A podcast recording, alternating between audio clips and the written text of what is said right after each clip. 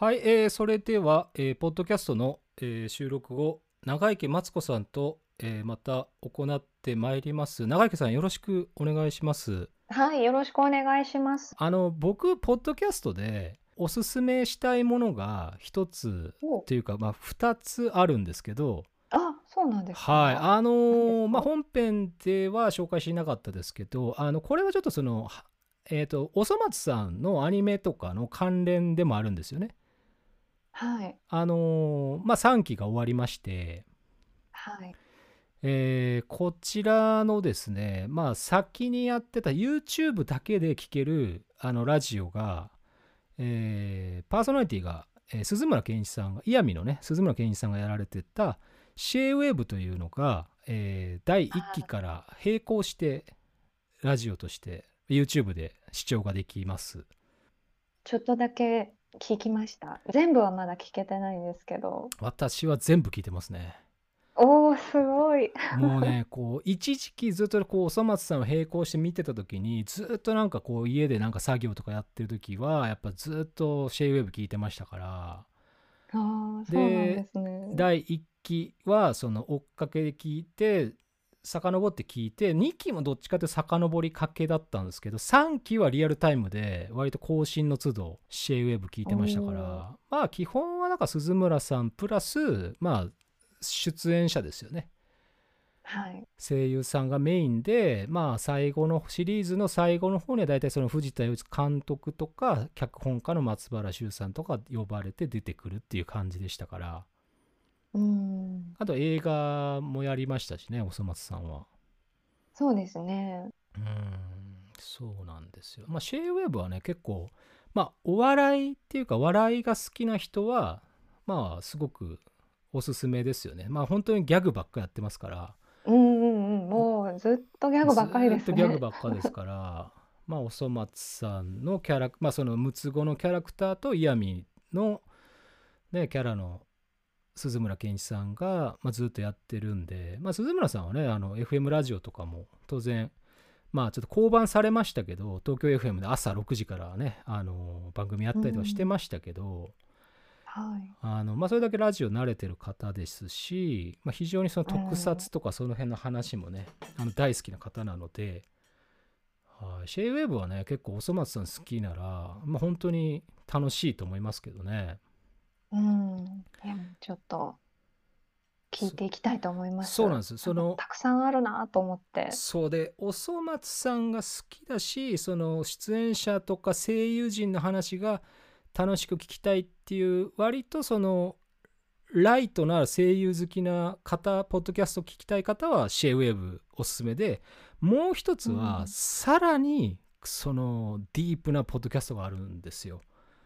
お、これは実際その今あのー文化放送系の超 A&G っていうそのラジオあの放送があってそのアニメ専門とかでやってるんですけど、それがまたはい。深夜なんですけどこれも YouTube にあのアップを公式がアップしてるんで全然問題ないんですけどあの、は脚本家の松原修さんがパーソナリティとなって裏裏方っていう番組があるんですよ。もう完全にその裏裏方。まあ脚本作家が裏方だとすれば基本的にはその声優さん以外の裏方をメインに呼んでこうおそ松さんとかねその辺の話をしていくっていう、まあ、30分のん。番組がありまして。これは裏方が始まった時がどうなんだ？第2期ぐらい？2期じゃないのか？3期始まる時とか3期始まる前ぐらいなのかな？でもちょうどなんか聞き始めで気づいてたんであこんなのやってるんだって。僕もだから YouTube で聞いてるんですよ。リアルタイムはすごい深夜ほんと深夜の夜遅く金曜日とか土曜日とかなんですっごい夜中なんで聞かないんですけど YouTube で聞けるんで、はい。脚本家作家が喋る番組ってへえ。またちょっと違ったそうなんです観点からそうなんです。楽しめそうですよね。だからプロデューサーも来るしそのアニメのその原画マンとかも来ます。アニメーターの人も来ます。ほう。あだから本当だ。本当にその関わる人とディレクターとかその映像監督とか音響の人とかそういう人たちがねそうですね。ゲストできます。で一人喋りもあります。うん。キャラクターデザインはい。がゲストですみたいな。ありますね。そうなんですよだからこういうのはねその公式としてこういうことをやっていくっていうのはいやすごい正しいなと思いますねラジオとしてまあ本放送もあるけどそのちゃんと公式がその番組として YouTube にアップしていくっていうのはすごくいいやり方だなっていうふうにはやっぱ思いますねうん。でまあ当然たまに声優さんとかも来るんですけどそのうん無理にその笑いとかに走らないのでネタに走らないのでね。すごくなんかこうなんでしょうね。まあ勉強になるっていう言い方もちょっとあれですけどとてもその裏あれですから方しい話が聞けますから。そのまさにものづくりじゃないですかこういうのって。そうですそうですそのものづくりの裏側の話を聞けるみたいな。そうですそうです。そんな感じはいですか？おーいいですね。これはきっとなんかアニメを見るのが好きっていう人も楽しいでしょうし、はいそのものづくりが好きとかものづくりに興味があるみたいな人も楽しめそうですよね。そうですねだからやっぱりその作家視点なので話がうん。で割とその台本とか脚本ってどう書けばみたいなそのリスナーからの質問とか来たりとかもありますしだ将来脚本家になりたいって時は何をやっとけばいいですか？学生時代にとかっていうこともまあ質問来たりとかしますしね。うん。だからそう声優になりたいですとかそういうなんかなんでしょうこう割と表方を目指してるようなこう上っ面の軽いメッセージあんま来ないんですよ。まあ選んでないのかもしれないですけど。僕は声優目指してるんですがどうすればいいですか？みたいな。だから専門学校行った方がいいんですか？みたいな。とっとと行けバカ野郎みたいな。こうメッセージが来ない。そういうのは来ないなんでど。割とこうものづくりに関わりたい人たちがやっぱ聞いてるっていうところですよね。でもともと松原修さんはそのお笑いのコントグループの東京03の作家さんとかだったので。そうなんですか？そうなんですよ。だから結構そのやっぱりあの第3期おそ松さんであの AI の2人がああ、あのおむすび。はいそうそう A1 グランプリってあったじゃないですか。ありましたね。あれのネタって結局もうあやっぱりそのお笑いの業界をよくまあご存知な松原さんならではのやっぱりこうネタだったなっていうのはよく分かりましたね。そうそう、あの、楽屋の話あったじゃないですか。はいはいはい。あれはなんかびっくりしましたね。誰が書いてるんだろうと思って。そうそうそうあれがやっぱりすごい松原さんならではな感じがすごく僕は好きでしたねあの回とかは。なるほど。あ、すごく今腑に落ちましたそうなんですよ。だからあんなにそうこそうそう詳しくなんでしょう。うね。そう関係性だったりそのなんでしょうこの気持ちの機微と言いますか。そう。だから僕はあれが第描けたのか3期は割とその裏方っていうラジオを聞きながら見てたんであの割となんかそういうその制作してるまあ脚本家の人の話聞きながらそのそっかアニメを先に見てそのラジオ聞くっていう順番なんでどっちにしたって。あのああなんかやっぱそういうことなのかみたいなのがすごく腑に落ちる部分は結構ありましたしそうだからあのお笑いとかの時にねそのやっぱり僕が大好きな近藤さんが弘典さん出てましたからあのイケてる先輩役で出てましたからねそのお笑い界の時は。ねそう。そう。思わぬところで。そうなんですよ。あら近藤さんまたなんかこういうちょっとした役で出てくるなみたいなそんな感じでしたけど いや裏方とかはぜひ近藤さんとかも呼んでほしい感じですよね。本当に裏方に近いまあああいうアニメとかシリーズのアニメは結構出てるんですけどやっはい。ぱりそのメインキャラとしてはあんま出てこないんでアニメの場合。うんだから裏方じゃないですけどまあそういう目立たない普段そのメディアとかで目立たないけどっていう声優としては近藤さんがね裏方に出るのか俺の番組に出るのかみたいな感じで ちょっはい。とね競い合いたいとこではありますけどねあそいうや、もうそれは。私個人的にはもう第一発目はやっぱり、一瀬さんの本音でいこうぜに出てほしいなと。ねえ、2週ぐらいね、ドカンと出てほしいですよね、なんうか。ん。そうなんですよ。だ近藤さんラジオで聞けるっていうのはね、やっぱりなかなかなかったですし、あの、あるにはあるんですよ。なんかそのゲスト出演とかしてるラジオもやってたんですけど、そのはい。番組終わっちゃったんですよね。ああ、あの、私もちょっと聞きましたね、あれ。はい。杉田智和さんがやってうたアニ、ん。アニゲラ・ディトゥーンがその年に1回なんか年末とかに出てたんですよ。だいたいそのあ12月クリスマスシーズンに合わせて近藤さんがこう何年か出てたらしいってそれを僕去年とかも聞いたんですけどリアルタイムとかであ、はい。でももうその番組がもう終わっちゃったんであもうそうかそうたなんで終わっ。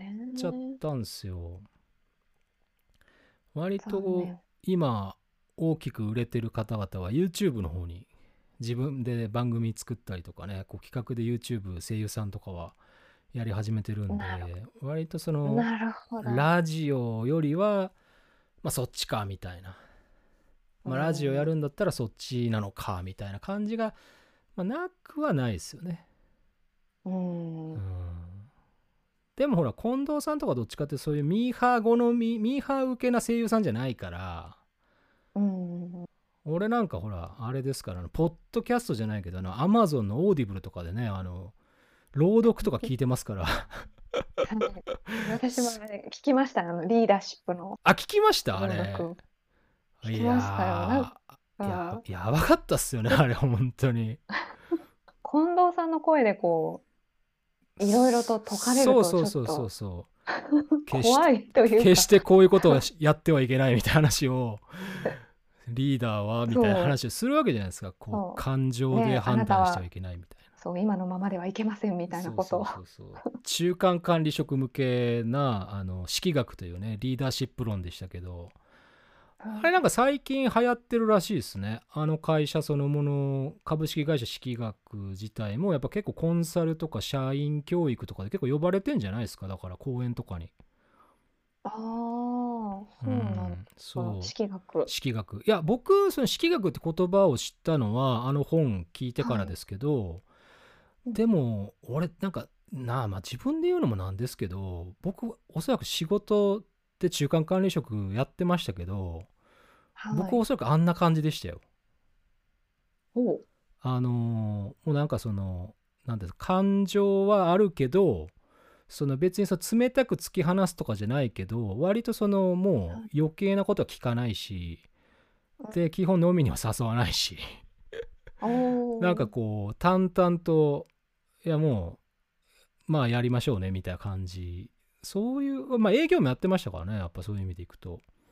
だから割となんかこうああやっぱそうなんだみたいな。だからどっちかっていうと僕らが受けた研修も式学チックな研修をやる外部のコンサルの人もいたんで僕がそのすごく尊敬してるその先生とかもいるんですけどその人たちも割とその感情的なものよりとかモチベーションとかよりは割とそのロジカルにやっていきましょうねうんみたいなタイプの研修が多かったんで僕よく言ってたのがその会社でよく言ってたのがそのモチベーション他人のモチベーションは絶対上げられないから下げることをすることだけはやめましょうねって話は結構みんなに言ってたんですよ。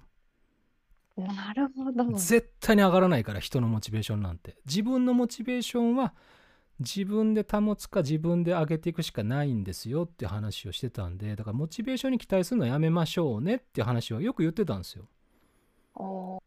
そこは式学の話を聞いた時にあそういうことかみたいなのはありましたけどねなんか。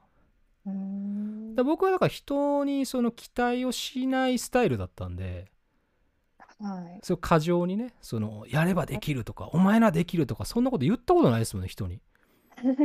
あとやっぱ人褒めないですもんそんな。ああ、感謝はするけど褒めないっていう感じだったんで。うんうん。だからその褒めてもさその嘘くさくなるのが嫌だったんでうん、その確かにあり。感謝はします相手に対してね。何かをやってくれたりとかで、は感謝はありがとうとかっていうことは言います、助かりましたとかっていうのは言いますけどそのまあ正直学校じゃないんでねやっぱり。そのみんなお金に、お金を稼ぎに来てるんだぜこの場所っていうのが僕のもうずっと仕事やってた時のスタンスだったんで。だからその学校じゃないから、まあ、やることやらなきゃいけないし。はい。だからそれをやりましょうねっていうだから目標設定とかはすごくなんでしょう明確にやりましょうねっていうことだったんで。だから精神論はいらないみたいな感じはすごくありましたけど式学はやっぱりああなんかそれはなんかすごく具体的な言葉に結構してるなと思ってまあいい話でしたねあれは。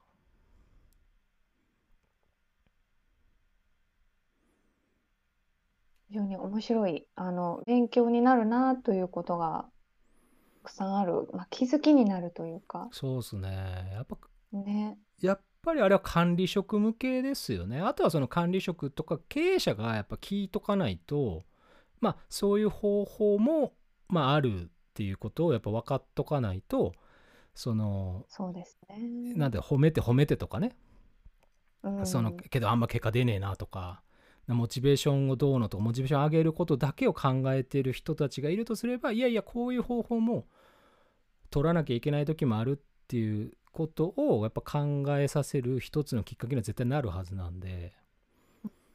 いや、かそうですよね。そうこういろんなやっぱりこう知っといて、こうケースバイケースでこう適切なカードが切れるようにそうそうそうそうそう。なっておくのがいいんでしょうね。だから別にあれはほら一見そのドライな感じはするけど別にその人に冷たくしろって言ってるわけじゃないんでうん。別にそのすそうそうそうそうだからそうですよこうねなんか人にこびても仕方ないしそのはい。他人のモチベーションなんて上がらないのはもう分かってるんだからだからやることをしっかり設定して目標に向けてやるべきことをちゃんとしっかりできるようにしましょうねっていう話なんでだからはい。割とだからシンプルはシンプルなんだよね。うん。うん、僕は割と、ねあなんかあだから俺会社員辞めたのかみたいな感じもありましたけどねやっぱり。ああ、やっぱり、なんでしょうね。会社、会社勤めのっていうとまた誤解がありますけど、なんかまだまだね、世の中にはああいうこう、なんというか、エモーショナルなマネジメントといいますか、うん。良くも悪くもですけど、そうそうそそう。ういうそう線、ね、もうなんかえ40年ぐらい前からずっとやってるようなことを同じ方法でやってるみたいなうんりますよね。だからねどっちかっていうとあれってだからその今のそのエモーショナルな話に向けてのあまあいわゆるアンチ系なんですよね。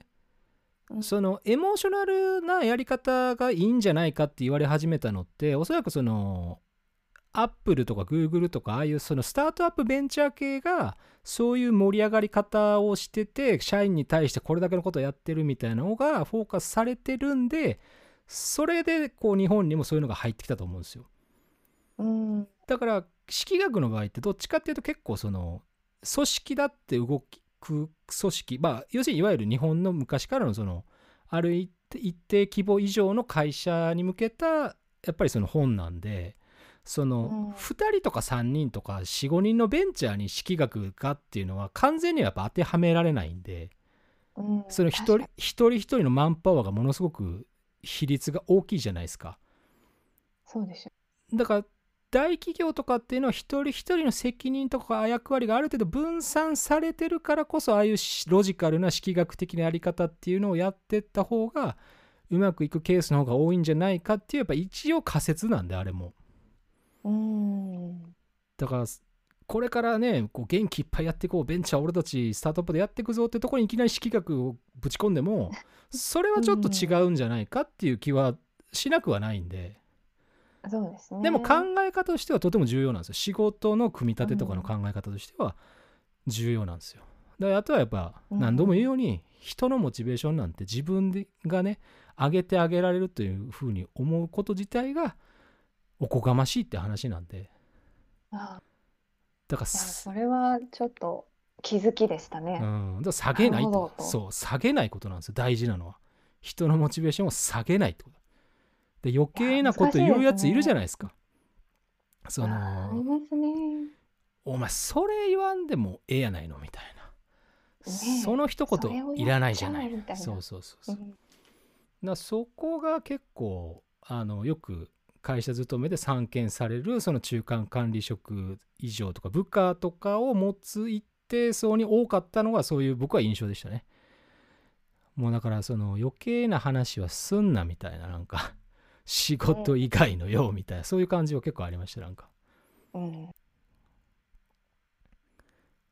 だ式学はねあのーまあ話それましたけど、まあ、式学というのはね調べてこう近藤さんのあのボイスでね聞いていただくと一層楽しめると思いますけど、そうですね。はいずしんと重みが加わってまいりますね。そうですね近藤さんの声だと。近藤さんのなんかこう何々をしてはいけないとかっていう声がものすごくこう響きますよねなんか響きますね。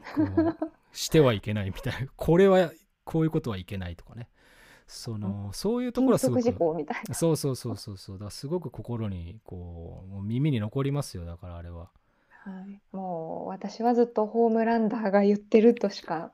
そうっす思えなかったですね。ね。いやだから近藤さんに聞きたかったのはねあの朗読のそのやり方とかその収録ってどんな感じなのかなっていうのをね僕どっちかというとアニメとか吹き替えとかよりそっち結構聞きたいんですよねうーんだ。からそのそれは。式学は4時間半ぐらいだったんですけど、トータルでね他のものってね13時間とかっていうすごいロングな朗読とかも大量にあるんですよ。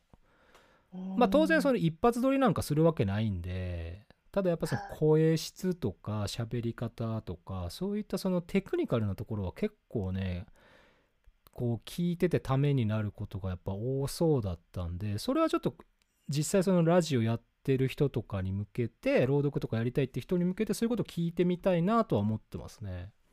うんいやーすごいっすよねあの朗読はすごいなと思って。やっぱりテクニックがいりますよね。そうですねだからやっぱり継続的にこう、まあ、お仕事として続けていく部分でねやっぱり必要な、まあ、スキルが当然あると思いますし、まあ、日々どういう生活を送られてるかも含めて聞いてみたいなと思いましたね。私も聞いてみたいと思いやう。ぜひ一斉さんとの対談を楽しみにしてますよい。や早くワクチンがワクチンがね本当どうですか？そちらの方はそのせあのー何月以降とかって大体目と出てきましたか？打てるワクチン打てる目の全然全然ですね。あそうっすかもううんともすんともって感じです。東京の方は一応今の時点で8月以降に打て始めそうですよみたいなのはなんかお知らせが来ました？あ、お知らせが。お知らせが来ました。まだそのナンバリングとかはないんですけどおそらく8月以降にまたこういうそのナンバリング予約券とかを配布しますみたいなお知らせが来ましたから東京の方は。うんあ割とちょっとまあ悪くないかもみたいなそんな感じですけどね、そうですね。あの思ったより早いなという印象ですね。そうですね。まあ進み始めればあのーなんだかんだ言ってねお役所仕事って言われますけど進み始めて転がり出せばやっぱ早いですから。うん。うん。だからそういった部分ではね早くまあそのワクチンがね接種終わって、まあ、割とその近くで喋っても大丈夫な状態までいけばゲストに出ていただきたいっていうのとちょうどね100回目の放送とかがお、あと数ヶ月後とかなので年10月の手前とかに100回目が絶対来るので、まあ、9月とかかな。9月ぐらいには100回目の放送8月9月には来ると思うんでそれのタイミングで合わせたいんですよね、いやー、ベストなタイミングですうね。ん、だからそれぐらい盛り上げとけばなんか事務所も嫌とは言わんだろうみたいな。うん。そうなんですよ。あとはねそのザ・ボーイズの第3期がねいつから配信が開始されるのかっていうのもございますのでねそうですね。はいそうですねあとは中井さん何か喋りたい足りないこととか何かありませんか？そうですね。まあ、あの本放送の方ではメランコリックなどの話をいろいろさせていただきました。ねはいはい。やっぱりそうですね。あの、伝え足りないこととしては、やっぱり松本がかっこよかったっていうところですかね。あー確かにね本放送でも言いましたけど、映画の方はねそうですね。そうですねだからまあなので、ぜひ見てほしい。うん、まあポッドキャストの方なんで割とまあネタバレは全然ありでいいかなとは思ってるんですけどはい。あのーあそっか本放送にちょっと入れなかった小ネタとしてはねもう松の湯さんはね実際千葉県の浦安市に実際あった銭湯なんですけどね、うんその殺し屋のねそのしょ、まあ、処理をしてた銭湯っていうのはそのまあ舞台となったのは舞台となったのはその銭湯なんですけど実際使って収録して撮影してたのは浦安にあった実際の松の湯って銭湯だったんですけど残念ながら設備の老朽化で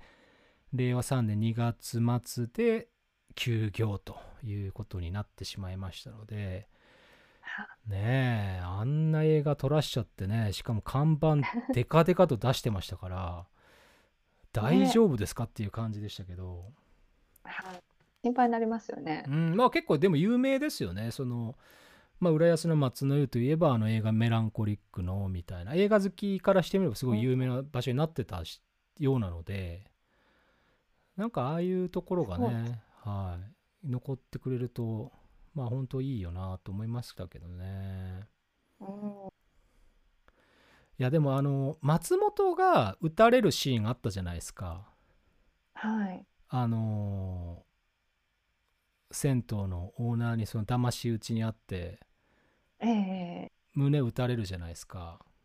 であのはい。ヤクザの田中が倒れてたじゃないですか、倒れあれって明らかにミートソースかケチャップやろってやっぱ見た瞬間思ったんですけど。思いました。あれ思いますよねあれ。はい。こうね乗り込んで田中殺すためにこう決着つけるために松本がさっそうと乗り込んでいったらもうすでに倒れて、まあ、銃声も下で倒れてる。で田中が倒れてるでよく見ると田中の胸のあたりにこう血のりのようなものがべったりくっついてるあ先にオーナーがみたいなはい。と思ったら松本はオーナーにパーンと打たれて倒れ込むみたいな。はい。うん。は？みたいな。いやいやいやいやでも それって完全にケチャップっていうかミートソースだったよねっていうのがそこは分かってしまったけどもっていうとこだったんであまあねネタばらしは本人たちもそこでやってましたけどね。はい。ケチャップ。そんな安易なうん。罠に騙されるなよっていうそうそうそう。えー、みたいな。松本さんそこはさみたいな。そこはさと思っててまあ鍋岡くんが乗り込んできてっていうところでしたけどそうなんですよね。あれは結構強引なハッピーエンドでしたねけど。強引は強引ですうね。ん。やはり。田中の愛人のフィリピンの女性もねこうこう一緒にこう逃げるぜみたいな感じと。あと鍋岡くんの親があまりにもその能天気な感じがすごく良かったっすねなんか。だから私はもしかしてあの両親は実は殺し屋だったっていう 設定があるんじゃないかと思って ちょっとドキドキしてたんですけどそうではなく普通の家普族であったという。通でしたよね。お前もその道に行ったか息子よじゃなかったですもんね、い、やー普通の両親ただの能天気な両親でしたからね。そうですね。で、そう、私、あの、ツイッターに感想を書いたら、はいはいあの、はい鍋岡くんのお母様役の方からリプライはいはいはいをい。ただいたんですはいね。はいはいはい。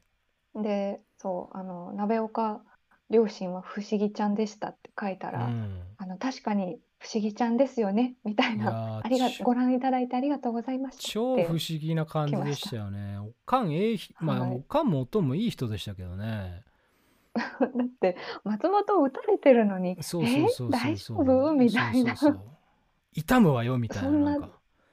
そうそそううあの松本のこうなんか消毒される前のわざとらしいなんかこう布の噛み方がなんかこうもうちょっとなんかないのかみたいな感じはありましたけど。いやいやそらまあまあまあみたいなね。そうそうそうそうあれは結構まあなんか定番描写でしたけどね。その消毒される時には何か物を噛む、まあ、激痛が走るんで物を噛んでこう紛らわすみたいな感じありましたけどいやおかんちょっとこう淡々とこうお世話しすぎちゃうのみたいな感じはありましたよね。ね そう。えなんであんなに全てを受け入れられるんだろうそうねだね。いやなんか最後ね松本くんがまたこう今まで一番食ったものではこの前出してもらったうどんがうまかったみたいなこと言ってましたけどはい。いやもうちょっとなんかあんじゃないのみたいな感じはありましたよね。なんかちょっとなんかねえのかなみたいな。風に。まあ確かにその まあまあそういうねなんかこう殺しとかねそういうアンダーグラウンドな世界に行っちゃった人っていうのはそういった家庭環境とかがねすごくまあ良くないっていうのはよくそういう描写で描かれがちですから。はい、まあ確かになと思いましたね。けどまあうん、救いはねその鍋岡主人公東大でのニートもその親からそんなに責められてないじゃないですかあそうそうそこもとがねもとね良かったですよね。もともとなんかこうなんて言うんでしょうね。そのギスギスした感じじゃないですけどこう妙な緊張感は確かにありましたけど最初ね。でもやっぱりはい。その、まあ息子は息子なりにまあ仕事してなんとかこうしようとしてんだろうなみたいなことをこう親がこう見守ってるっていう感じはなんかこう悪くはないなと思いましたね。そういうもの自体は、そう。お父さん真面目なねね。会社員って感じで。そう。もっとこう腫れ物に触るような感じなのかなって思ったら、うん。案外普通でしたね。そうそうそうそう。うん。まあもうそれもありのままを受け入れる両親みたいな、うんそうなんですよ。まあね高校の同級生に同窓会お前来てくればよかったのにって言われてたのはちょっとショックでしたけどねなんか。あれねかわいそうでしたよね、いやーだからそうちょっいうとチャラチャラした。そうだからああいうところはやっぱりそういうデリカシーのなさをすごく強調する部分ではやっぱ強いセリフにはなってますよね。その同級生のね、うん。ちょっとこう今は成功してる同級生こうちょっとこう、うんマウント取れる側にいる同級生。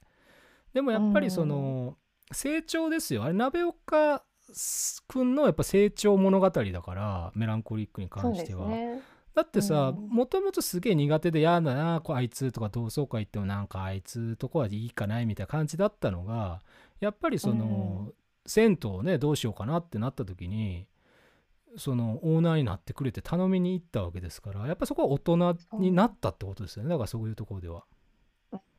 そうですよね。好きとか嫌いとかじゃなくてああこいつ経営とか得意だもんな。じゃあこう得意なやつにこう相談しようっていうふうに言ったっていうこと自体がすごくやっぱ成長の表れですよね。その銭湯は続けたいと。で松本くんも元田中の愛人のフィリピンの方も、まあ、一緒にこう働けるようにしたいよというところでね、うん。まあ、自分の居場所はここなんだっていうところを見つけて誰に頼みに行ったかっていうとそのいけすかない同級生のまあね陽キャな感じのところにねこうオーナーになってほしいって頼みに行けたっていうのが非常にこうなんでしょうこう後味の良さにつながりますよね映画の、うん。そうですよ。うん、あれは良かったっすねなんか。よかったですね、うん。なんか何しに行ったんだろうって最初そうですね。思ったんですけど。えあいつになんか用事あんのって感じはありましたけど。ね。そうなんですよ。だからだからそういう部分でやっぱりこう成長してるっていうところをちゃんと、まあ、見せてたんでなんかうん後味いい映画になってましたね。人は死にますけどいっぱい、そうですね、うんうんあとまあその鍋岡くんしかりその同級生の副島さんはい。そして松本しかり、はい。い、い人なんですよね。根っこがね。とっても。なんかなんかこう騙してやろうっていう人ってまあほぼいなかったですからその主要なメンバーはねね。うん。そこがこう爽やかなすっきりするストーリーにうん、やっぱり大きく寄与してたんじゃないかなと。そうっすね。私あの鍋岡くんと松本が車の中でこう言い合うシーンがすごく好きなんですよ。はいはいはい。なんかあの一見ねすごく松本が大きな声を出して「お前は分かってないんだ」みたいなことを言うんですけど、うん。なんか2人なんかお互いのことがこう嫌いだったりなんかバカにしてたりっていう感情が一切ないのがうまく表現できていていいああ確かにって思って見てました。確かに確かに。なんか上からとかそういう感じじゃないですからねこそうそうそううちゃんとその話をまあななんでダメなのかっていうことも含めて、まあ、ちゃんと話をまあお互いこう心配してるからこその会話でしたからねあれは。認め合ってるからこその。ね。うん。うん。卑屈でもないしそのそう。バカにした感じでもないし。そうそうそうそう。そうです。ああ、すごい。緊張感のある、そしてちょっとね、激しい言葉が、まあ、まあ、激高するじゃないですけど、そういうシーンではあったけども、なんかとても愛情を感じられる好きなシーン。そうですね。ね。僕はちょっとこうひ鍋岡君ひどいなと思ったのはあの2人で居酒屋で酒を飲んでた時にその俺彼女いたしマウントはちょっといただけないなと思いました、は人間的にいただけないなと思いましたけどなんか。何生きっとんのお前みたいな。お前もこの前まで童貞やったろみたいな感じはすごくなんかまあそのなんかすごく分かるか分かりやすい感じが良かったですね。なんかうんうん。なんかこう生きりがちなこうね卒業してる人が卒業してない人に対してちょっとやりがちなマウントをこう男同士の会話で会話見たなっていうのはねよくこうあなんかこういう姿ってあったかもっていうのは思いましたねやっぱり。はい。お前まだなの？みたいな でもなんかもう学生のうちのに済ませとけよっていう会話ですよね、あれ。まああのー鍋岡君も東大は出たもののまああまりその高校時代からパッとしないそういう交友関係だったのはおそらくうん。もう見てて間違いないでしょうし、まあ、松本君はやはりその、まあ、育ってきた環境がどうしてもそのアウトローな道に行かざるを得ないしその身軽になっとかなきゃいけないっていう形ですよね、うん。だからあれがすごく良かったなと思ったのはその松本君とかそのオーナーが今すぐお前彼女と別れてこいみたいな。だからあれはすごく他の映画とかでもよくそういうのありましたからね。海外の映画とかでも。そのアウトローはそのそう弱みになるからもう身軽になっとくべきなんだっていう。その誰に利用されるか分かんないんでその各自そういったその家族とかそういう思い入れの強い人はもうそばには置いちゃいけないっていうそういう鉄則な部分をねああいうあの描写で語ってましたから割とやっぱ他のまあそういうアウトロー系の映画ではよくあるそういう話やなと思って。でもまあなどうなんですかね。最後またなんか仲良くやってましたけどうん。ん？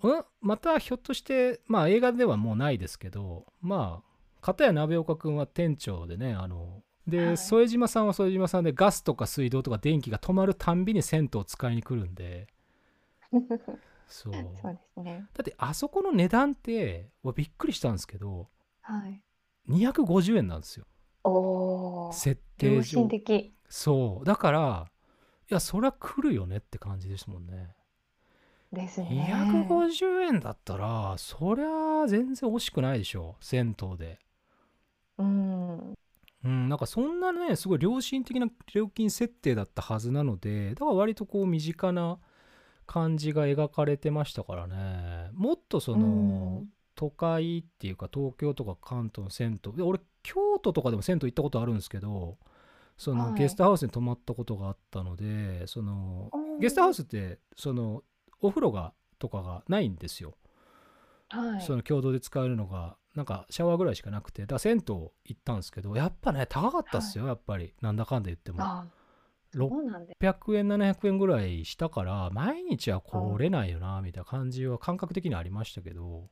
うん。松のように250円とかだったらねそら来ちゃうよねっていう感じでしたし。うん。そうなんですよ、ま、メランコリカや本当にあのなんでしょうポスターほどグロい映画ではないですし後味も悪くない映画なので、ぜひおすすめですよねこれは本当に、ですね。はうんはい。もうまあ今更。かもしれませんけどぜひね、まあ、これを聞いてまたメランコリック見ようかなとかっていう方まあ初めて見ようかなと思う方はぜひ Amazon プライムか UNEXT でね見てくださいとまあということで1時間以上にわたってえー喋り続けましたけどもいやー、ありがとうございます。いえいえ楽しかったです。とんでもございません。ありがとうございました。こちらこそ。まあ、ということでね、また、えー川崎 FM、まあ、本音で行こうぜと、あと、ラジオフチューズの方でやってるね、えーマンデーナイトミュージックという番組を私2つ今やっておりますのでね、ぜひ、えーメッセージ等を送っていただける方は、またメールアドレス等のリンク貼っときますんでね、そちらから何か、えー投稿、メールよろしくお願いします。えーで、このポッドキャストね、えー毎日ぼっと生きてますというポッドキャストも、えー長池マツコさんや、えーモシャヌを呼んで、まあ、こういった話をね、こう、取り留めもない話もしながらね、こう、いろいろお勧めしたりとかしていきますのでね、ぜひ今後もよろしくお願いしたいと思います。えーマツコさんはどうですか？その何か告知の方とかはございませんか？大丈夫です。大丈夫ですか？告知はないです。はい。わかりました。じゃあ、それではね、まあ、ここまで聞いていただいた方、本当にありがとうございました。えーそれではね、今日、本日は、えー一斉と、長池マツコでした。それではまた生き延びてお会いしましょう。ありがとうございました。ありがとうございました。